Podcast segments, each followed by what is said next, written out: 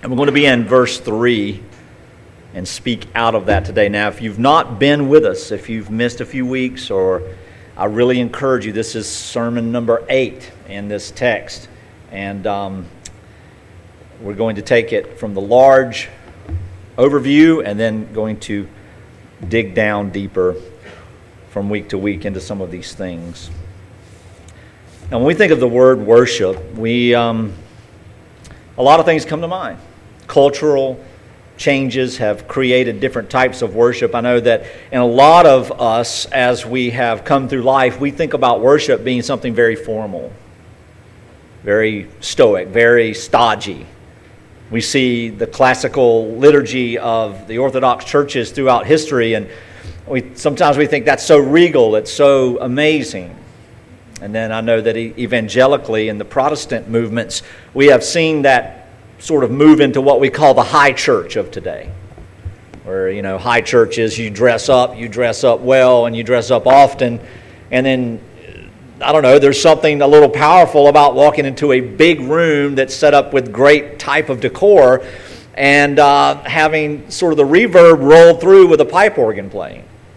I honestly can say that I love that ambiance, but not in my worship.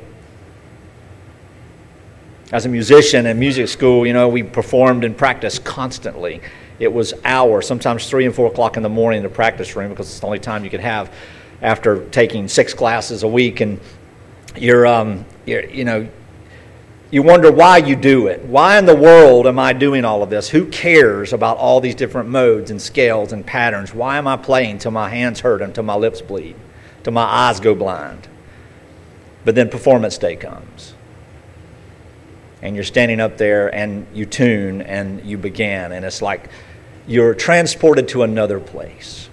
So sometimes worship in the church is sort of like that. It's, it's something we feel, it's something we experience. It's this, it's this unexplicable just tension between I'm still in this world, but there's some part of me that's in heaven. But you know, I get that same thing when I hear when I hear an opera that is absolutely pagan. I get the same feeling when I stand sometimes and I look at the vastness of of creation, or I stand at the base of a building that has been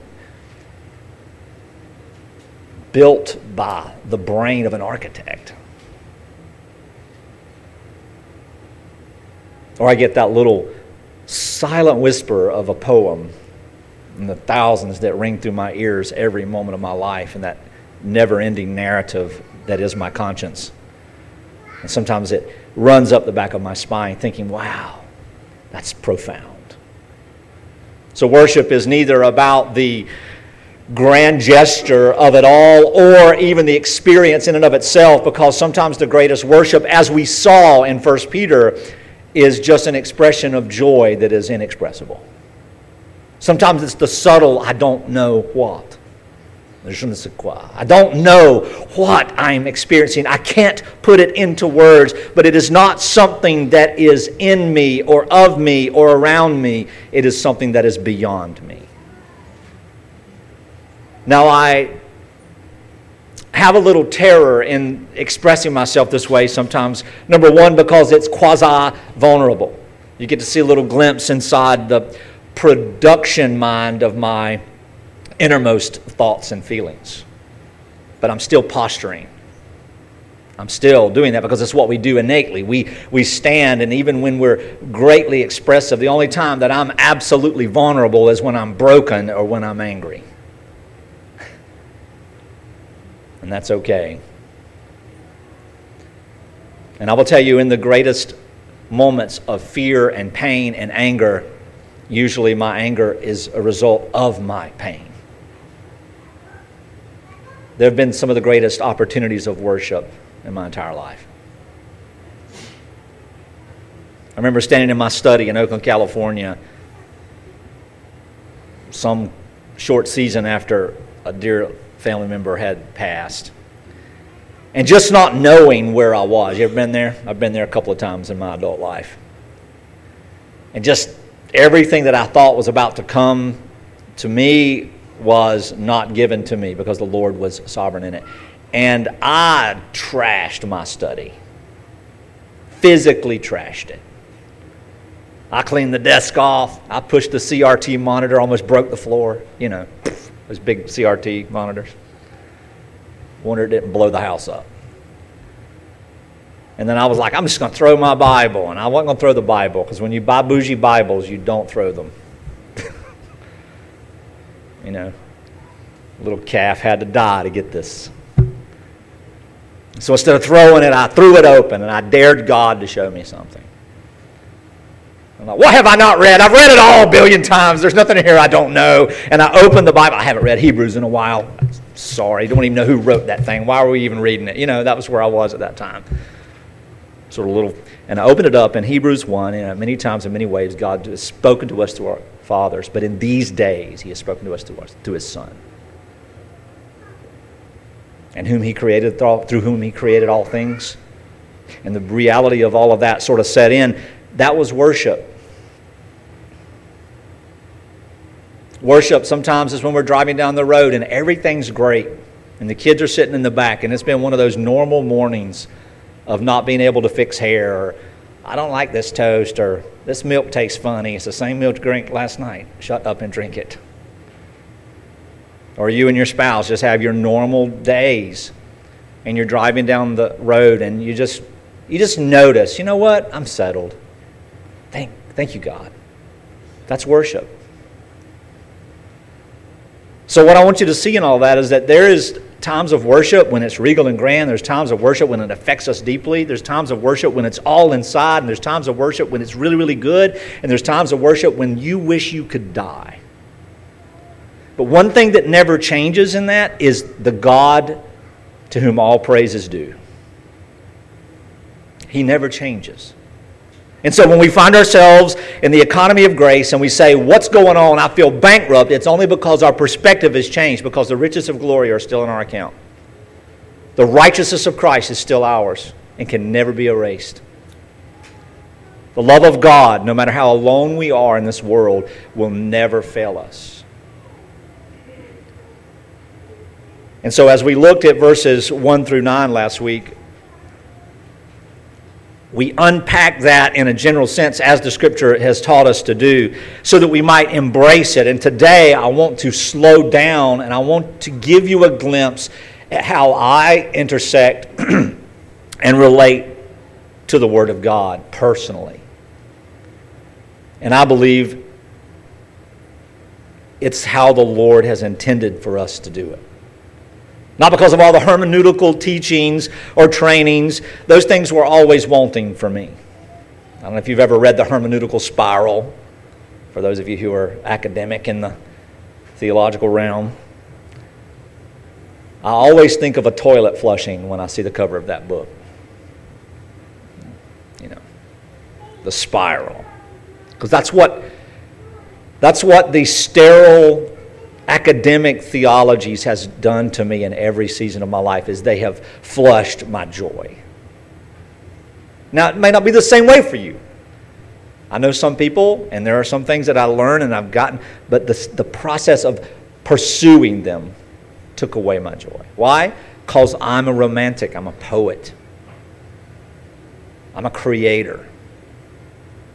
I don't. I like novelty, but I also like like deep substance. And so I'm having to find the richness of everything. You can't have a simple conversation with me, right? You ask me a question that the answer is like a half a sentence, and you're going to get 20 minutes of a roadmap to get you there. And I apologize for that, and I try so hard. So, those of you who get the 20 minute answer, it was an hour. That's very succinct. One of the greatest insults that I ever got was a gentleman, a senior adult actually, said, You know what, James, you are verbose. And my wife doesn't use that word, but she always comes in sometimes and she'll ask or we're talking. And she goes, and I don't want the long answer. I want let your yes be yes and your no be no. I don't care about why or what the map was to get there or the etymology of the word. Just yes or no, you know. But Peter, talking to these people who are suffering, don't lose sight of it. starts verse 3 with this doxology Blessed be the God and Father of our Lord Jesus Christ. Now, does your Bible have an exclamation point there? I hope it does. Because the syntax in which we speak our language begs for an exclamation point. And so if we put our theater chops on and we read this in the context in which I believe Peter wrote it with Peter with first sermon remember 8 weeks ago with Peter's zeal and personality. Blessed be the God and Father of our Lord Jesus Christ. See that did something for you right? But don't mistake what you feel and the emphasis for spirituality how you express worship is going to be different than me. How you engage in worship is going to be different. And I remember the opposite side of the regal, mm, Almighty fortress is our God. Boom, like some explosions, you know? That, I love that stuff, but at the same time, I'll never forget the first time I went to what they call a contemporary church. And it was really contemporary. And it was really free. I mean, people are dancing over here, people are playing cards over here. I mean, it's just like, wow, this is great. Worship God in any way you want. But God does prescribe some things, right? He does say, here are some boundaries. Here's some things that we need to do in the fellowship of the saints. But otherwise, an act of worship is something we can do in every moment and every breath of our lives. But the outside of that, we see, and then I'll never forget me being raised in uh, uh, the ideology, I don't even want to say raised, but me growing up with the cultural ideology that, you know, worship was, whoo, it's formal. You, you be quiet. You don't talk. And people were yelling and screaming and laughing and having a good time. Like, man, I'm missing something. And so at that moment in my life, and I was 19 years old at the time, at the university and in the music program, and all the best musicians were in that church. And we got seven songs for our set today. Start at 10. At noon, the pastor take the pulpit, you know. Songs 10 minutes apiece, 20 minutes apiece, don't matter. How about a reprise? The pastor better get going because if he pauses, they might start back up again. Wait a minute, what was that? And then it's over and everybody starts singing. Dude just needs to sit down. I mean, that, that was impressive. I'm like, wow, these people are really, I thought I was missing something because I wanted to worship like they were worshiping. I wanted to feel what they were feeling. But, beloved, don't fall into that trap. Don't try to be like Peter here. Don't say to yourself at the end of the sermon, you know, I've never just wanted to exclaim, Blessed be you, God. Blessed be the name of the Lord. I've never felt that. I've always like, oh. And then you're going to beat yourself up. You're going to, you're going to create in yourself a guilt that God has not put there nor wants of you. But how can Peter say something like that? What is praise anyway? I mean, we all do it, right, in our own way. I remember the first time I thought I was real slick coming up with this little little turn here where everyone in the world is an evangelist, everyone in the world is an apologist. And I would put that out there, and all these hundreds of people, they're like, really? And I could see the old guys who'd retired from the railroad, and, you know, well, I'm not an apologist. And one of them told me that one time, and I said, Really? I said, How many times at breakfast in the last two years have you sat here and beat your drum about labor unions? Or like the one guy who's retired Navy. And he's proud of his country, he's proud of his service, and I'm glad that he is. But no matter where, I mean, if you were talking about fried chicken, somewhere along the line the colonel would come in, and then before you know it, the Navy was in the conversation and the service to the country and where the country is. And I'm like, dude, you're an apologist for your patriotism. You're an apologist for your career. You're an apologist for your children. You praise what you love. You talk about what's important, even if it's in the negative. Even when people are like just so frustrated about something. Do you know frustration and anger in and of itself is an expression of passion and love? Because we're not going to sit here and get elevated heart rate and blood pressure issues and anxiety over something we could hardly care for. Or as we often say incorrectly, couldn't care less.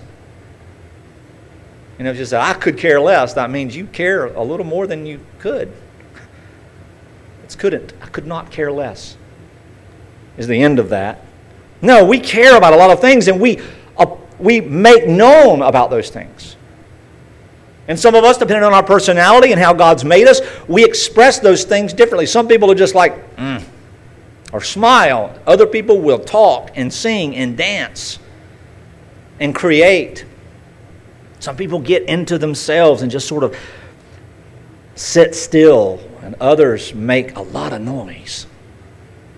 Peter's one of these people that makes a lot of noise. So we always know the the uh, knuckleheadedness of a guy like Peter because he never ceases to keep his mouth shut about everything he's passionate about. Surely you don't have to die. And then Jesus says, Get behind me, Satan. Man, I'm just trying to tell you, man, we got you back. You try to call me the devil? Oh my gosh. And Peter probably went and sulked. I'm chop this dude. Ha! Chopping ears, boy. We're chopping ears. You're not taking my man to jail. And Jesus puts the ear back. Peter, come on. So I find that ironic. If you're there to arrest some dude who claims to be God and your ear comes off and he puts it back, I'm thinking like, I'm going to reevaluate the context of this arrest warrant. I think the judge made a mistake here. Pretending to be God. Well, I think he just proved he was. Much like the fact that they decided to kill him after he raised Lazarus from the dead because that was just too much. Let's kill the guy who can bring people back from the dead. Worship. What do you worship? What do we praise in our life? We praise ourselves sometimes. Not if we're humble. Then we praise our humility, which is praising ourselves. Or we praise our spouse. Oh, I'm so proud of my wife. I'm so proud of my husband. Look what they've done. Look what they've accomplished. We praise our children. Well, you remembered to get dressed today. I'm so proud of you. You brushed your teeth. Oh my goodness, the heavens are open. You finished your schoolwork and you didn't lose your book. Awesome. Now, I'm being funny. Our children are amazing. They, they teach us things that we could never learn without them, and we wouldn't be able to learn. Even if we heard the stories of others, we could not learn the wisdom that our children teach us. And we praise them. We praise, we talk about them. We're proud of them. We praise the circumstances. We praise God. We praise what we love. And there's a reason that we do it, and there's a reason that we love sometimes, right? But we've learned already that love is a daily and almost hourly choice to actively participate in the well being of another, looking to the positive. I thought about it this past week, and I've done a lot of reframing over the last two years. And if you don't know what that means, is that little voice inside your head when you gnaw on all the negative things that have happened to you in the world, like these Jews here in the dispersion can you imagine, sort of like when Moses took the people out of, out, of, out of Egypt and they started to complain and moan and complain and moan and complain and moan? All of that complaining about their present situation took their eyes off the promise of what God was doing for them and what God had done for them in the year or so prior through the plagues to the point where the blessing and the promise of God and the manifestation of His power present with His people right then. How many more P's can I get out of that sentence? They're, it, they're, they decided that it would be better to be slaves back in Egypt than to be free in the desert. Reframing would be I know this is tough. I know this manna is not finger looking good, but oh my goodness, we are free. And we are walking into the next to the presence of God. I mean, how awesome is that that at night you have a fiery tornado reaching into the heavens guiding your path? And as far as the eye can see, you know, traveling across country, the nine times we drove completely from California to Georgia and back, we sometimes out in the middle of all those deserts, you don't know where you are, and your GPS is flying you off in outer space, and the moon showing up, and all that kind of stuff. So you just keep going. You turn off your lights, you see the faint glow of a city somewhere, and you know at least you're not going to die alone. Well, imagine the manifestation of God's presence as a fiery tornado to be seen as far as the eye could see. It's greater than that now. It's greater than that in that the presence of God, the Spirit with us, is permanent and forever. And the Word of God is forever present with us. So, are we meditating on the truth of who God is? And if so, then our praise will come. We begin to see what we're able to do. Reframing our life focuses on what we do have and who is in our life and what they truly are. But it's very easy for all the negative things in life to overpower the balance of the good. And I've done a lot of writing in the last few years. And what I've learned is that if I take all those, you know, journal entries, I don't know if you journal. I've journaled most of my life, but I've journaled a lot in the last two years. If you take all the journal entries that are just really like curses, like the Davidic Psalms of woe, like Pastor Trey was talking about earlier, would you just burn them all down, God? And you and I take all of those and I put them in a stack. They're thick. They're thick, but if I take all the joyous ones and put them in a stack, they're thicker. They really do outweigh it, but for some reason, this stack is so much thicker. And the reason it is is because I write it in broad tip marker, two words a page. Shout it to the rooftops of my own conscience. I shout it into my head and then I ruminate on that stuff until that small little sticky note of, an, of a pain, of a terror, becomes a treatise, becomes a dissertation, becomes a billboard for which I have no container to hold. That's the context of 1 Peter chapter 1. You see how if we drive this too much to the theological ends academically, we lose sight of how it even matters in our lives? This is how I read the Bible, y'all. And this is how I pray that in your own personality that God has given you, you would read it. So the question now is what in the world is this doxology? What does it even mean? You know, praise God from whom all blessings flow. It really means a praise, an outpoured expression of goodness because of the goodness of God. And there's three things that I'm going to show you like 20 times today is that we praise God because of who He is and His goodness. And we also praise in praising God, things change for us in our relationship with ourselves and those around us. And then finally, when we praise God, we are empowered because of the gospel of grace. Now, it won't be that clean, but that's what I'm trying to say today. That's what I'm trying to say. So blessed be the God and Father of our Lord Jesus Christ. And we have a what? We have a reason. According to his great mercy, he has caused us to be born again to a living hope through the resurrection of Jesus Christ from the dead, to an inheritance that is imperishable, undefiled, and unfading, kept in heaven for you, who, by God's power, are being guarded through faith for a salvation ready to be revealed in the last time. There's that breath. But I'm just going to talk today about blessed be God. The goodness of God. Now, I stopped this week when I got to 22 different Psalms because I realized it's just, just gotta, so Psalm 1 all the way to the end is offers some type of praise or doxology to God. But just to get our hearts and our minds in the right place, Psalm 150, this final psalm, is a powerful exhortation to praise God with every musical instrument.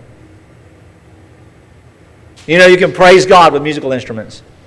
You can praise God, Romans 12, with your mind. You can praise God with your life as a living sacrifice. You can praise God with your love and act of service. You can praise God with your patience. You can praise God with everything. You can praise God in everything.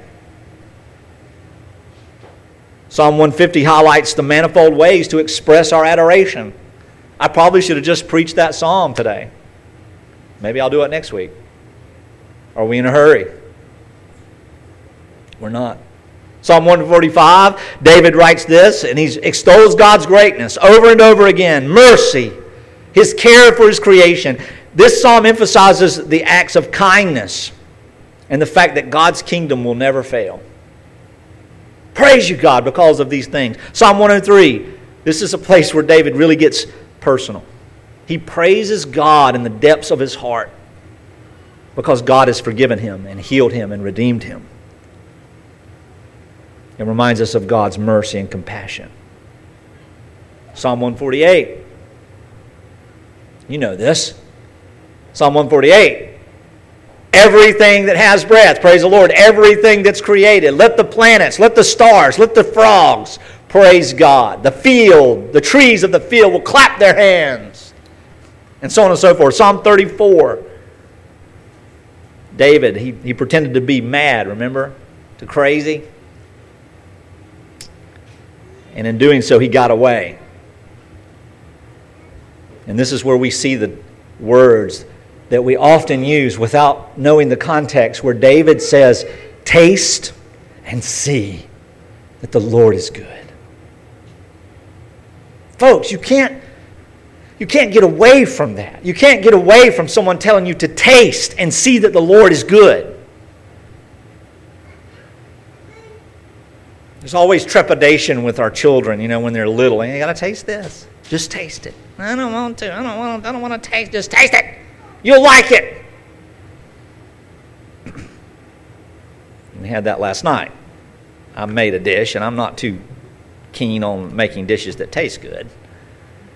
But this one actually was an exception. But my youngest did not want to take the opportunity to try it. I just don't like that stuff. So Ruby puts it in her mouth, and she does this. Is it bad? No, I like it. Didn't want to admit it. Taste to see that the Lord is good. We worship in that context. Psalm 96. All the earth, sing a new song to the Lord. Praise him for his salvation. Psalm 113 praises the name of the Lord from sunup to sundown. That he is over and sovereign and transcends all things. Psalm 117, the shortest psalm in the Bible. Yet it calls all nations and people in all the earth to praise the Lord for his steadfast love and faithfulness. Psalm 8 is a focused meditation on God's majestic name, on creation, on the marvel at how he cares for humanity despite the vastness of his works. That struck me, and I'm going to close my sermon today with a comment that I thought and wrote down from that psalm. Psalm 19, the heavens declare the glory of the Lord. Psalm 29, ascribes to the Lord the glory due his name, the powerful voice in creation and strength to his people. Psalm 33 calls the righteous to praise the Lord with harp and song and his trustworthy because of his trustworthiness. Psalm 66, an invitation for all the earth to sing the glory of his name. It also shares a personal the anecdotes of how God has listened to him and responded to him in prayer. Psalm 92, a song for the day of rest. It is good to give thanks to the Lord, to sing praises to his name, and to declare his steadfast love. Psalm 98 urges us to sing a new song because of the marvelous deeds. Psalm 104, a meditation on God's creation and providence from the heavens to the depths of the sea, celebrating his wisdom and care. Psalm 111 praises the Lord with wholehearted devotion for his works, his faithfulness, and the enduring legacy of his promises. Psalm 136, known for the refrain, His steadfast love endures forever. It recounts the history of God's goodness and His mercy to His people, even in their rebellion and lack of praise. So we see just the Psalms paint a picture, sort of like what Peter is saying Blessed be the God and Father of our Lord Jesus Christ. Praise you, Father you are good. You are blessed. You are mighty. You are awesome for what you are and who you are and what you've done for us and your people. You are worthy to be praised. But God is worthy to be praised no matter what He's done, no matter what it does for us. But because we are the beneficiaries of His power and His purposes, oh, all the more we have praise. And like I said, you can't praise like Peter, you can praise like you. It may be inexpressible. So, as we see Peter do this, he's praising God for his mercy. He's praising God for the hope that we have. For the what? For the un, imperishable, undefiled, and unfading inheritance that is ours. For the joy that comes through these things. This whole thing unpacks as a doxology to the Lord. And in Psalm 23, one that I didn't mention earlier, we see the praise of God as a shepherd, as a guide, as one who leads us and guides us and comforts us and provides for us. So we can praise God. You might say, well, what am I going to praise God for? Let me give you a couple of things to think about according to the New Testament and, and a few more Psalms. We can praise God for the fact that He does comfort us, that He gives us what we have. And in doing so, we can love Him in this way that what we have, we can also share with others our time, our voice, our friendship our finances, our food, whatever it may be, our prayers. Because it's not physically tangible doesn't mean it's not needed. In Psalm 100, for the Lord is good, we can praise God for his love. We see Paul talking about that in his letter to the Romans in Romans chapter 8.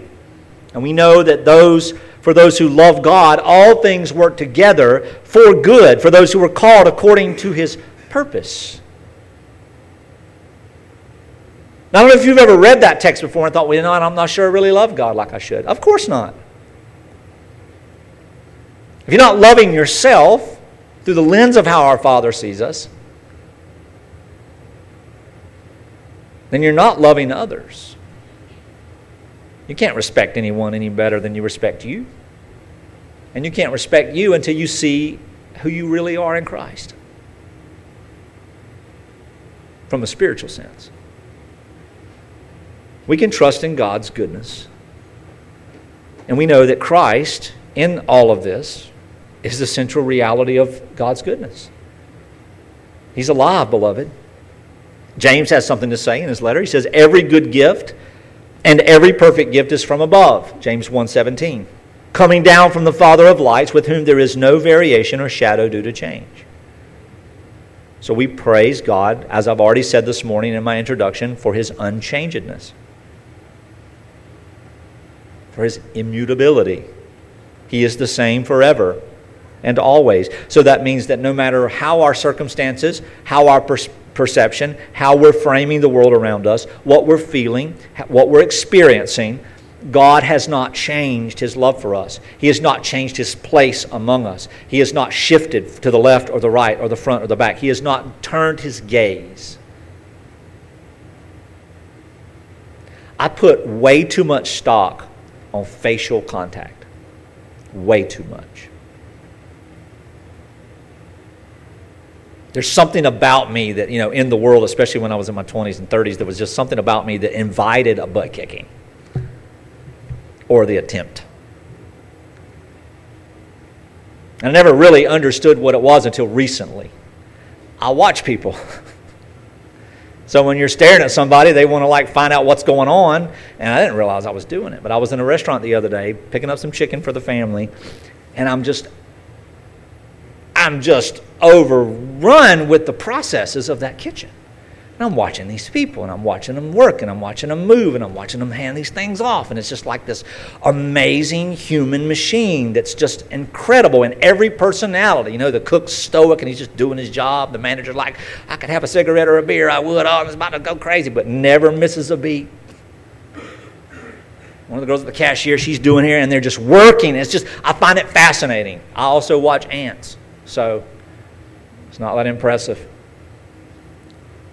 But then all of a sudden the cook turns around and he says, I'm like, sorry, dude, I'm just impressed. Oh, thanks. so maybe that's the point. But I put way too much attention with people who I love and care about and are around me if they're looking in my face. You know why? Because I was raised as a very young boy to make eye contact. And so you probably see that sometimes in my teaching. I look in, I'm looking in your eyes. You think, is he looking at me? Yes. And subconsciously, I've created a baseline for every one of you. I know how you typically are, and when you're not that way, I'm aware of it now, but I used to not. Why am I feeling stressed out? Did I say something wrong? What's going on? Yeah. Hypersensitive people do exist in the world. And so when I think about the Lord, if He turned His gaze from me, I would be destroyed. And by the way, I'm working on that. It's not as important as it used to be, but you can't undo 50 years of programming in an instant. You have to give time. It's okay. Some people can't look you in the face.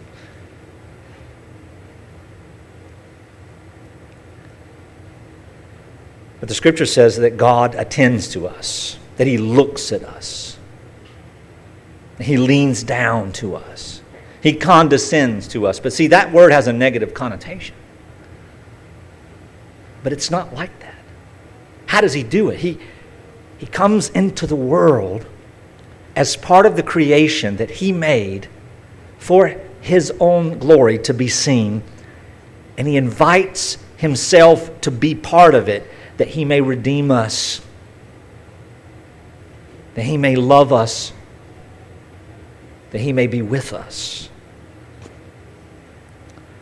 And you probably get where I'm going with this whole message.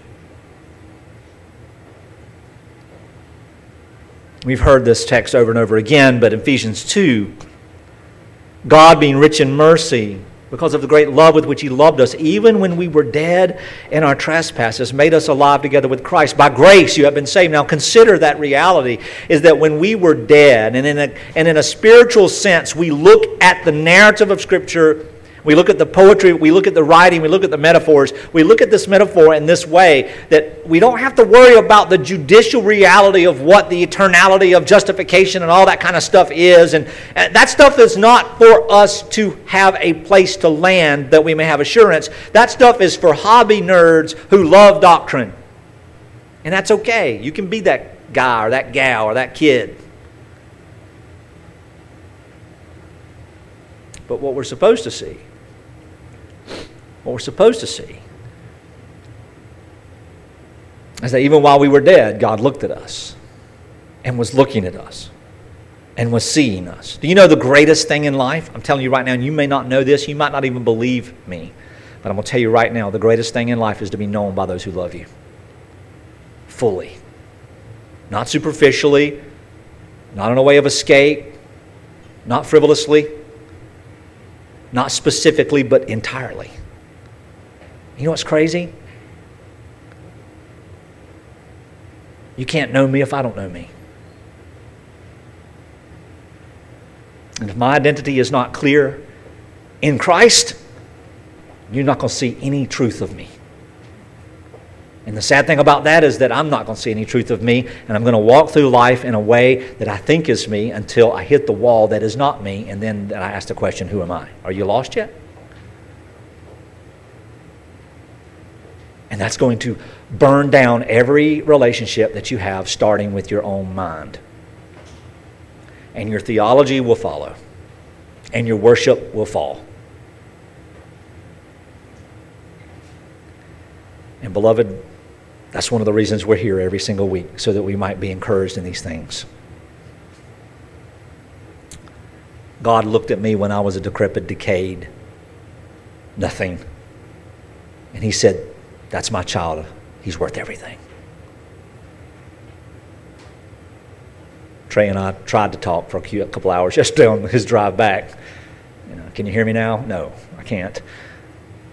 And that's one of the things that he brought up is that you know, sometimes we really don't emphasize enough the fact that God sees us in a way that the culture of Christianity teaches against. We need to see ourselves as God sees us. But it sounds, you probably heard me last week. Listen to the sermon again from last week. Probably, it probably sounds so new agey. It sounds a little bit off the kilter. It probably uh, resonates a little bit with those of you who have had any experience with some of the online teachers or the TV preachers with large mass of uh, congregants about how awesome you are and how good you are and how pleasant you are. And, but beloved, it, we need to see ourselves in that light. Knowing the reality of what we truly are in our flesh, we need to know the better reality of what we are called and how we are seen. Because if you're just a worm that God hasn't smashed yet, that's all you'll ever be. And Jesus didn't die and give his life and come out of glory to suffer for something that he considered to be a worm that he should smash. Remember the love of God we talked about from verse 2 a couple of weeks ago?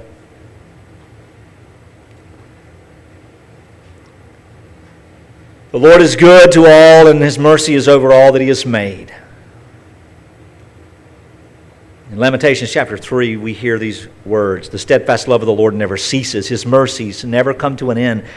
They are new every morning. Great is your faithfulness. I had wrote that on a little tablet that hangs over my coffee maker. And it's been there for so long, I don't even see it. You know what I mean? We don't even see that stuff. We need changing signs. His mercies are new every day. The context there, if you know much about Lamentations, is uh, not a pleasant thing. It's a very hard time, much like the people here, much like many of us this very moment. There are hard things. Even though our life may be good, as we look at the overview, there are small little things that are boldly screaming like billboards when they should be sticky notes. John says, We have come to know and to believe the love that God has for us. And God is love, and whoever abides in love abides in God, and God abides in him. So we can praise God for his abiding love. And the fact that we are, in a real judicial sense, loveless, we are not loveless because God has loved us, everlasting. Forever. Before, you've heard me say this a hundred times that before you were, God loved you.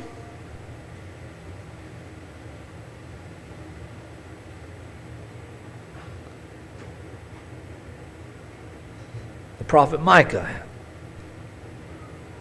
Has he told you, O oh man, what is good and what does the Lord require of you but to do justice and to love kindness and to walk humbly with your God?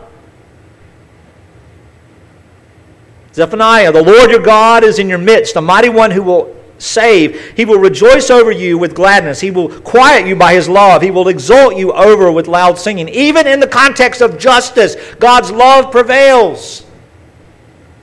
So it's never remiss for us to say that God is love in all that He does and all that He desires, in every aspect of every manifestation of God's sovereignty. In everything, God's love is the point. And there are times in our lives where we don't want to hear that. There are times in our lives where we don't want to even think about it. There are times in our lives where we scoff at the very nature of even any spiritual or biblical thing. Why? Because we live in a world that has taken all that is good about God and created something else from it. And we have all been a victim of that at some time or another. But God hasn't changed. Because God loved the world in this way that He gave the only Son, the only one that He had, that those believing in Him will not perish, but they do have eternal life. So we can hear the teachings to the church of Philippi where Paul writes, Do not be anxious about anything but in everything by prayer and supplication with thanksgiving, let your requests be known to God. And the peace of God, which surpasses all understanding, will guard your hearts and your minds in Christ Jesus. We can praise God for the peace that surpasses all understanding. And, beloved, this isn't a permanent fixture amongst our minds. I want you to hear this. This peace, this rejoicing, this stuff that we're going through now, we're just talking about praising God for who He is today. That's all we're doing. Nothing else. That peace ebbs and flows, arrives and vanishes because we are a fickle bunch. We're a fickle bunch. We are the leaf tossed to and fro by the waves. We are the dust. that is blowing in the wind.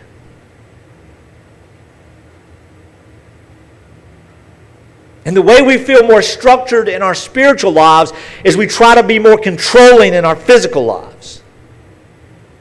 And we try to engage in such a way that we think, this is what righteousness requires of me. I'm going to put my hands on these areas and I'm going to put down a track. Not a highway, not a field, not even a fenced in ranch, a track, a one way track. It's the second railroad metaphor this morning. Could be a trolley track. But this is the only way we can go. This is the only way we can speak. This is the only way we can think. This is the only way we can look. And if we veer off of this, we failed. And if we fail, then the love that God has for me is less. And the reason that I'm suffering is because of that, because I can't get back on track. And that's a state of misery. And it's not just misery for us, it's misery for everyone around us. And then when we come out of that state, those little tiny places, and go, oh, just praise God, it's almost joke. It's almost a joke.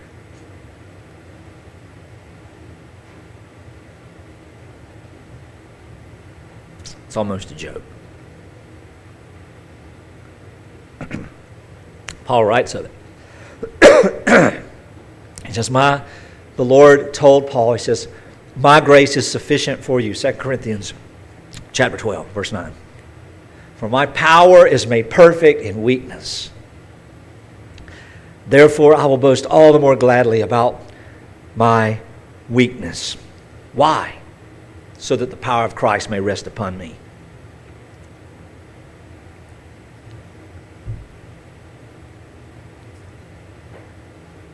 When I'm weak, He is strong. So we take every mathematical and scientific equation on that. And the reciprocity is this when I'm strong, he is weak. It doesn't mean that he's weak, like we see in 1 Corinthians chapter 1. The weakness of God is greater than the strength of men. It's a play on words. God is never weak. But when we are strong, we are not relying upon the strength of God. And in that, God's power isn't resting.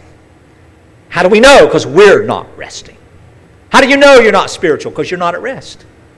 How do you know you're not mature? Because you're not at rest. You're laboring. Mary chose the better way. Why? Because the rest is the promise of God and His power. So you heard all these things, you see it, that we, we praise God. And we have reason to praise God. We have reason to say that blessed be the God and the Father of our Lord Jesus Christ. But almost every one of these opportunities comes from a place of hurt or suffering or pain.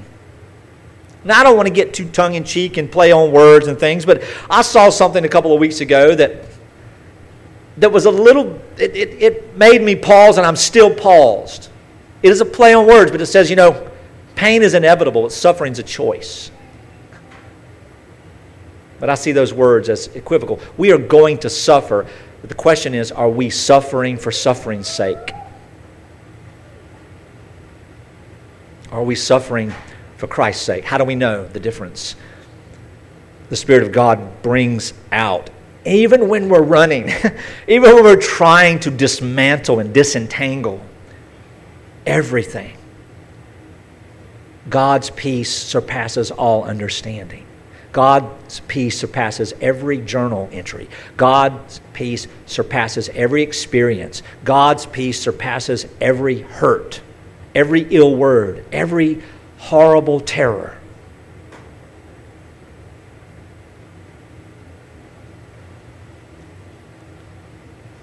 And when we settle in that place, and sometimes it's, uh, you know, a season, sometimes it's just a couple of times a week, sometimes it's Never, it feels like.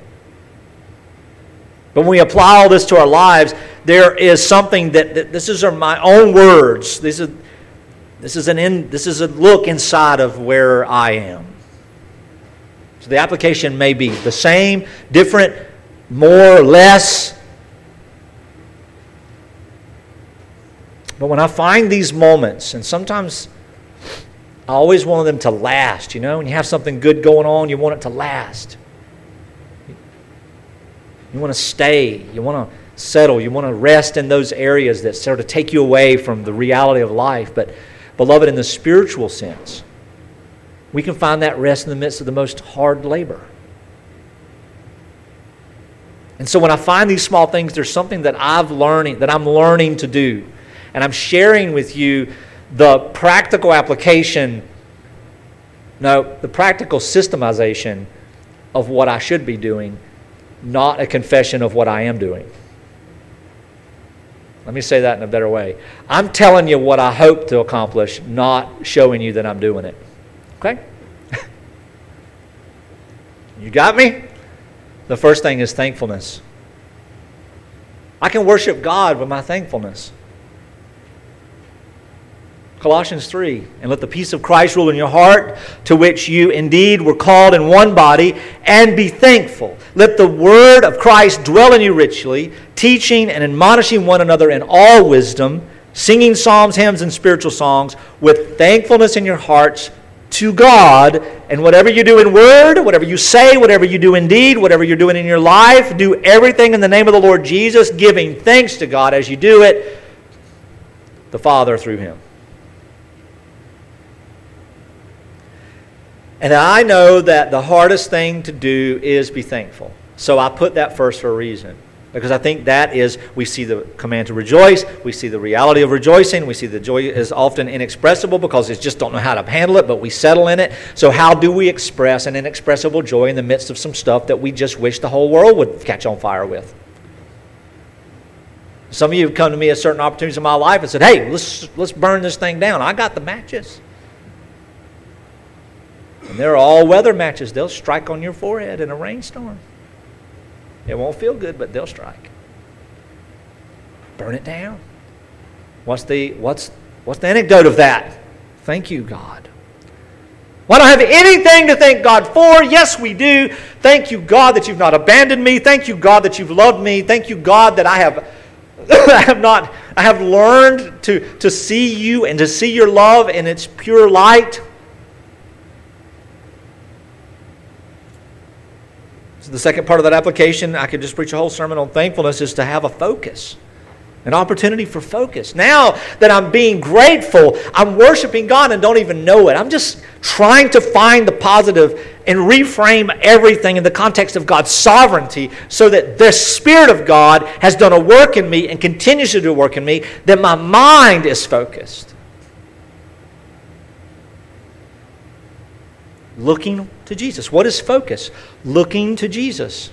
Not looking to the chore, not looking to the relationship, not looking to the bank account, not looking to the physical health, not looking to the context of our success or failures, not looking of how a good parent or we were or not. Looking to Jesus, the founder and perfecter of our faith who, Jesus, for the joy that was set before him, endured the cross, the wrath of God, the death of his body, despising the shame, and is seated at the right hand of the throne of God. And what does that do? The same thing it does in our relationships with our spouse. We become thankful for who they are, no matter what it is, and we begin to look at what they do right, doesn't negate what they've done wrong You've got to be accountable for what you've done wrong. But oftentimes, we don't want to do that. Fear, persistence, doesn't matter. But when we become focused on those things, then what happens? Our love rekindles. The same thing for the Lord. And I would say this way that if we do this spiritually, all the other things will take care of themselves. Why would you say such a silly thing? Because Jesus said it to seek first the kingdom of God and its righteousness, and all these things will be added unto you. We labor for the wrong thing, forgetting who our Father is, who holds all things in his hands. We're mining for something that's too deep in the core of the earth for us to even obtain. I had that conversation yesterday. I mean, I had this idea that I would do X and, and uh, I would do X in this amount of time, and it's actually physically impossible. So I got to just put that to the side and don't do it anymore. I don't want to run a fool's errand in my spiritual life. But there is nothing that is impossible with God. But I have this against you, Jesus says to the church of Ephesus, actually. You've abandoned the love that you had at first. Remember, therefore, from where you have fallen, change the way you're thinking, the word repent, and do the love that you did at first. If you don't do this, I'm going to come and take away your light. I'm going to take away your effectiveness. I'm going to take away your joy. And it's not like he comes and takes it away, it's just a natural consequence of this. So when I'm able to be thankful, my focus is on Christ. And when my focus is on Christ, my love for him is rekindled. And then the love that I have for others is on fire. to the point that sometimes I have these epiphanies oh my goodness, I love this person more than I've ever loved them before in my life. In a real, tangible way, not in an emotional way. And then the emotions come, right? It reminds us of our love. We love God, and it reminds us of worshiping, thankfulness. All this stuff reminds us of God's love for us. How can I love Him? Because He first loved me. Christ died for me. And what does that do? What I just read out of Philippians 4. Do not be anxious about anything.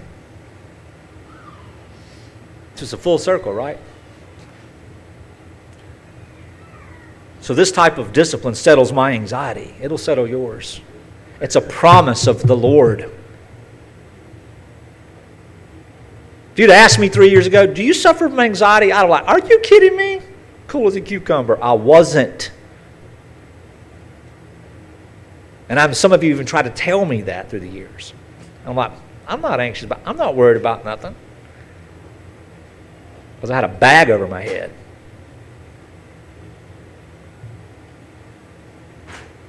And what does it do then? What does it do with the world around me? Okay, so we got my spiritual life in tune or attuned. What is it going to do about my issues? Well, it enriches all of our relationships with the world, with ourselves, with our spouse or our significant other or our partner, with our children, with our job,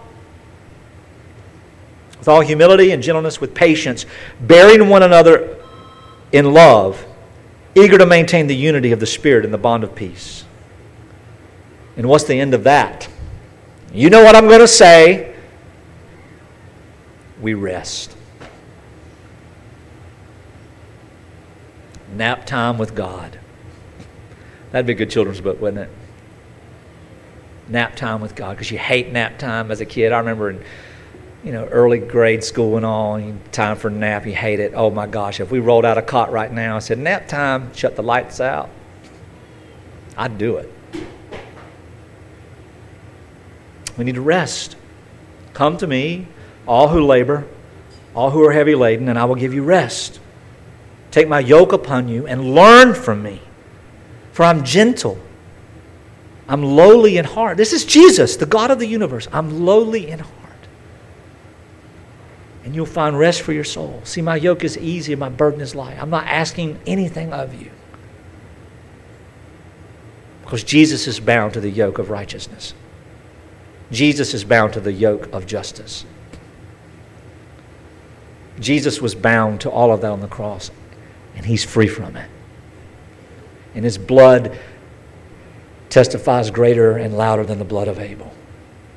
We're free, beloved. We're free. And oh, how I want it now. I want to undo a lifetime of bondage right this minute, but it's not going to happen. But through the subtle disciplines, through the prayers of each other, through small little intimate moments, through the touch of God's word and his kindness through each other, we will become more and more free. And the freer we are, the more restful we will become. It's like a new fish we have in our tank. We can't see him. He's been hiding in a rock for three days. But the safer he is, the more we'll see him. Beloved, you are safe in Christ. You do not have to hide from God. You do not have to hide from yourself. And you do not have to hide from each other. But until you're comfortable, you stay right where you are. Because in God's timing, He will bring you out. Let's remember all this when we take the table in a moment. Let's pray. Father, there are so many burdens in my heart right now. but I thank you that those burdens have not tethered me to a hopelessness. That through suffering, through pain, through growth, that there is hope.